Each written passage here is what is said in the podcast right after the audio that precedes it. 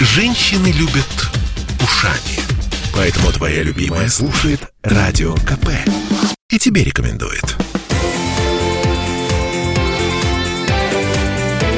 Картина недели. А это мы вернулись в петербургскую студию радио «Комсомольская правда». Я Дмитрий Делинский. Я Ольга Маркина. Ректор гуманитарного университета профсоюзов Александр Записоцкий. Вместе с нами продолжаем подводить информационные итоги уходящей недели. А, значит, в среду на этой неделе в Мариинском дворце считали деньги. Много денег, уже почти триллион рублей в бюджете нашего города. Беглов стремительным домкратом мчится к э, исполнению своей мечты о триллионе. Один из ключевых вопросов, э, который, ну, в общем, вызвал споры в петербургском парламенте, это коммунал коммуналки, питерские коммуналки. И на этой неделе выяснилось, что они, они вечны, они с нами навсегда. Несмотря на те 9 миллиардов, которые выделили, и на те 5146 коммуналок, которые собираются расселить, это такая капля в море, и потом не факт, не факт. 5146 а коммуналок, которые собираются расселить, это заявка жилищного комитета. Э, как говорят чиновники, уже согласованы с жильцами этих коммуналок. Они согласны выехать. Но у нас 60 тысяч коммунальных квартир, больше даже. 200 тысяч семей сейчас там живут, живут как в прошлом веке. Сан Сергеевич, вы жили когда-нибудь в коммуналке? Я жил в коммуналке, мои родители жили в коммуналке. И это очень интересный опыт. Вообще, годы моей юности, это годы коммуналок в, старой, в старом центре Петербурга. И э, был тип людей, которым вообще в коммуналке очень нравилось. Я, например, знал одну огромную квартиру, в которой жило 20 семей. Mm-hmm. И они же все жили вот коммунной, ну, как хиппи в Сан-Франциско примерно. Они, например, имели общую посуду. Они все ею пользовались. Когда она становилась грязная, они ее сносили в одну из общих ванных комнат. Ванных у них было в этой огромной квартире две. И вот эта ванная, она заполнялась посудой. Когда она полностью заполнялась, общей посуды, они ее мыли и начинали все сначала дело. Они вместе готовили, у них были общие чайники, они великолепно дружили. Были, правда, и другие коммуналки, где э, люди мучительно выполняли обязанности по дежурству. Там каждый месяц пару раз приходилось дежурить, когда надо было мучительно стоять в очереди в туалеты.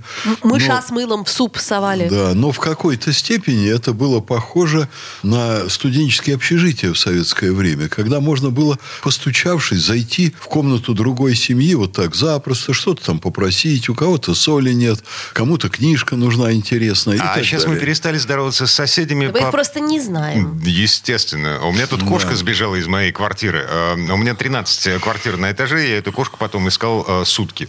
Ну, теперь, если вернуться к тому, о чем вы, Дмитрий, говорили, я думаю, что мечта Беглова скоро удвоится, и бюджет города будет 2 триллиона. У нас огурцы за последний месяц подорожали на 45%. А это у нас импортозамещение такое кривое? Так нет, это у нас неурожайный год. Э, да? ну, но Биолина говорит, что дело все, конечно, в неурожайном сухо году. было, да. так сказать, жарко и сухо. Не, погодите. Огурцы э, не выросли. Да, глава Центробанка, она еще тут Она одну специалист вещь... по огурцам. Да, она, просто она еще тут это. одну вещь сказала. Что она вещь, что? Э, которая касается вот именно ее сферы деятельности, того, в чем она специалист. Сказала, что инфляцию в нашей стране разгоняют сами россияне. Конечно. Они, они слишком, слишком много потребляют. Они перестали стали копить деньги начали их тратить, в том числе за счет э, кредитов. На Люди... огурцы подлые. Эти либералы столько вопили, что мы должны жить в обществе потребления, и что нам не нужны люди-творцы, не надо их воспитывать. Я, как ректор, этому до сих пор удивляюсь. А надо воспитывать квалифицированного потребителя. А квалифицированный – это кто потребит как можно больше, неважно чего. Вот такую задачу у нас выдвигала Высшая школа экономики. В бытность ее ректора, моего очень талантливого коллеги Кузьминова. Очень высокопоставленный высокопоставленные чиновники, в том числе кремлевские, эти идеи замечательные повторяли. Вот и нас увели в общество потребления. Теперь мы съедаем все огурцы, которые поступают на рынок. Но вернемся к коммуналкам все же. Коммуналки, э, наверное, бич, но совершенно правильно говорят некоторые специалисты, что это и возможность некоего трамплина для людей, которые обладают низким материальным уровнем жизни. Вот mm-hmm. они проживают в комнате в коммуналке, вот они живут-живут там, потом приходит некий состоятельный человек, который представляет интересы нефтяников и говорит, а я всю квартиру э, вашу значит, расселяю, потому что тут хочется хочет жить, топ-менеджер там из Уренгоя. Отлично. А м, сколько у нас город предлагает за комнату в коммуналке? Где-то 300... 200, 300, 400 тысяч. Да, отлично. При том, что рыночная стоимость ее примерно полтора миллиона. Да, но при этом полтора миллиона это тоже невыгодно. Выгоднее продавать квартиру целиком. Вот именно тому магнату, который хочет жить именно в этом месте. Вот- Тогда ты получишь где-то 2-2,5 миллиона за комнату. Вам не надо ходить далеко за магнатами. Э, Я сам э, был период, когда великолепно зарабатывал. Это было в конце Горбачевского времени. Э, Я тогда создал свой научно-производственный центр. Это до моей работы ректором. И огромное количество продукции распространял для учреждений культуры по стране. Ее покупали с большим очень интересом. Я чувствовал себя очень богатым человеком. Так вот, в то время я расселил коммуналку. В этой квартире я сейчас живу. Я расселил квартиру, где пять семей было.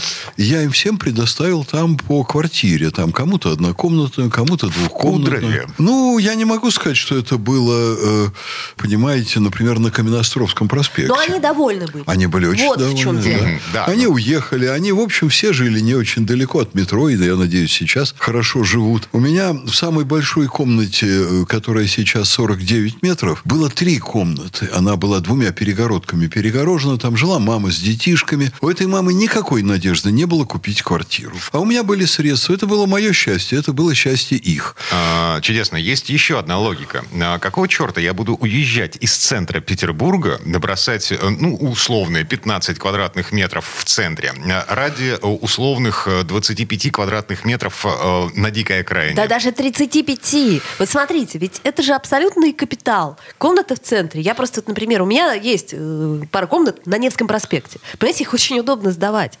К примеру. Имеете право. Так люди и Зачем делают. мне Да. расселение этой коммуналки? Да Ну, можно к- упасть. кому-то не нужно. Как бы, это для меня такой маленький, милый доход. Вот А, надо, пен- надо на заметить, пенсию. что сейчас, в общем-то, в этой сфере происходит определенное регулирование на рыночных основах. Означает ли это, что государство не должно в этом участвовать? Должно участвовать, на мой взгляд. Но Потому Ну, если что... шансов нет у людей, Да, правда. по- потому что э, не у всех одинаковые ситуации, не все находятся в одинаковом положении. Есть люди, которые и не хотят жить в коммуналках, и не имеют возможности выехать. Им ничего не предлагают хорошего, а у них растут дети. Иногда три поколения людей живут в одной комнате малоимущих. Ну, наверное, правильно, что город, государство должны этим людям помогать. Только очень медленно. Депутат Вишневский на этой неделе в очередной раз объявил о том, что э, вот сколько Моисей водил людей по пустыне, вот столько нашему городу потребуется времени на то, чтобы расселить коммуналки. Это еще в лучшем случае. Вы знаете что? А какие-то люди при этом и не будут расселяться. И это их право. Нет, конечно. Ну, В принципе. предположим, если там у кого-то комнаты проданы, и они их сдают, то зачем? А нужно же согласие всех жильцов. Вот и все. И, в результате сделка рушится. Дело Такая в том, что история. все же, ну, я с большим скептицизмом отношусь к высказыванию Вишневского. Я считаю, что этот депутат часто грешит популизмом. Э, Я не вижу в проблеме коммуналок какой-то наиболее сложной городской проблемы. Да, есть семьи, которым трудно, да, город будет им помогать, да, город выделил большие деньги, да, наверное, эти деньги будут постепенно. Небольшие деньги. Нет, ну, для того, чтобы сложным семьям помогать, де- деньги немалые совершенно. Так, хорошо, давайте посмотрим на эту историю немножко с другой стороны. Культура жизни в коммуналках а, это, это прошлый век. Она умирает или, или мы что-то теряем в связи с тем, что коммуналки ну, должны закончиться так или иначе в э, каком-то обозримом будущем. Вы знаете, что если человеку тяжело, он все же тем или иным образом, он или стоит на очереди, или идет на коммерческие сделки, он переезжает в отдельную квартиру не на Каменноостровском проспекте и не около, э, там, допустим, летнего сада. А если ему нравится жить в коммуналке, он там живет. Я думаю, что постепенно проблемы людей в этой сфере, они решаются. Наверное, не так быстро, как хотелось бы. Ну вот вы понимаете, я живу в отдельной квартире. Как я могу, живя в отдельной квартире, говорить э, о том, что для других людей благо, если их расселят? А я не знаю, кому-то благо, кому-то не благо. Это очень все индивидуально. Поэтому единого такого приговора, хорошо это или плохо, я не могу поставить. Вот я вам в начале этой части нашей беседы говорил о том, что я сам знал коммунальную квартиру, где 20 семей упоенно жили коммуны. Ну, ну это все-таки редкая история, да? Ну, наверное, редкая же... история. А что, мы им запретим? Нет, Нравится, конечно. пусть живут. И потом это социализация определенная, да? да. Люди как-то общаются между собой. У них есть... А тут раз, и, и все эти соседи куда-то делись, и ты не понимаешь, на ком тебе сорвать зло, э, так сказать, кому мыша сунуть в суп. Атомизация общества это называется. Муж моей матери, мой отчим, он для меня был вторым отцом, был очень известным в Ленинграде человеком, он был телевизионным диктором, безумно популярным. Они жили-жили много лет в коммуналке. А потом он пошел в обком партии к большому начальнику, пошел в Смольный и говорит, вот вы знаете, я творческий человек, я заслуженный артист России, можно ли мне дать квартиру? Потому что я много лет живу в коммуналке, с матерью живу, с женой живу, с дочерью живу. Тут вот э, сын еще появился почти взрослый. Вот. И выделили квартиру. В общем, в очень неплохом доме. Площадью примерно такой же, какой были там э, комнаты в коммуналке. Так что потом происходило? Много-много лет мои родители дружили с теми людьми, с которыми они разъехались. Они встречались, они общались, они ходили друг к другу в гости. Там были вообще-то и простые рабочие, которые к заслуженному артисту ходили с большим удовольствием и общались. И он к ним ходил. Это по-разному бывает.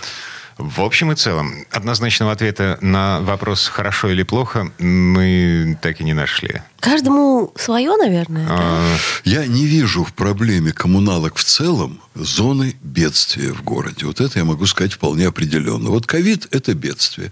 Умирающие люди по 1200-1300 человек в нашем городе – это беда. Коммуналки, ну, я бы так не сказал. Вернемся буквально через пару минут. Картина недели.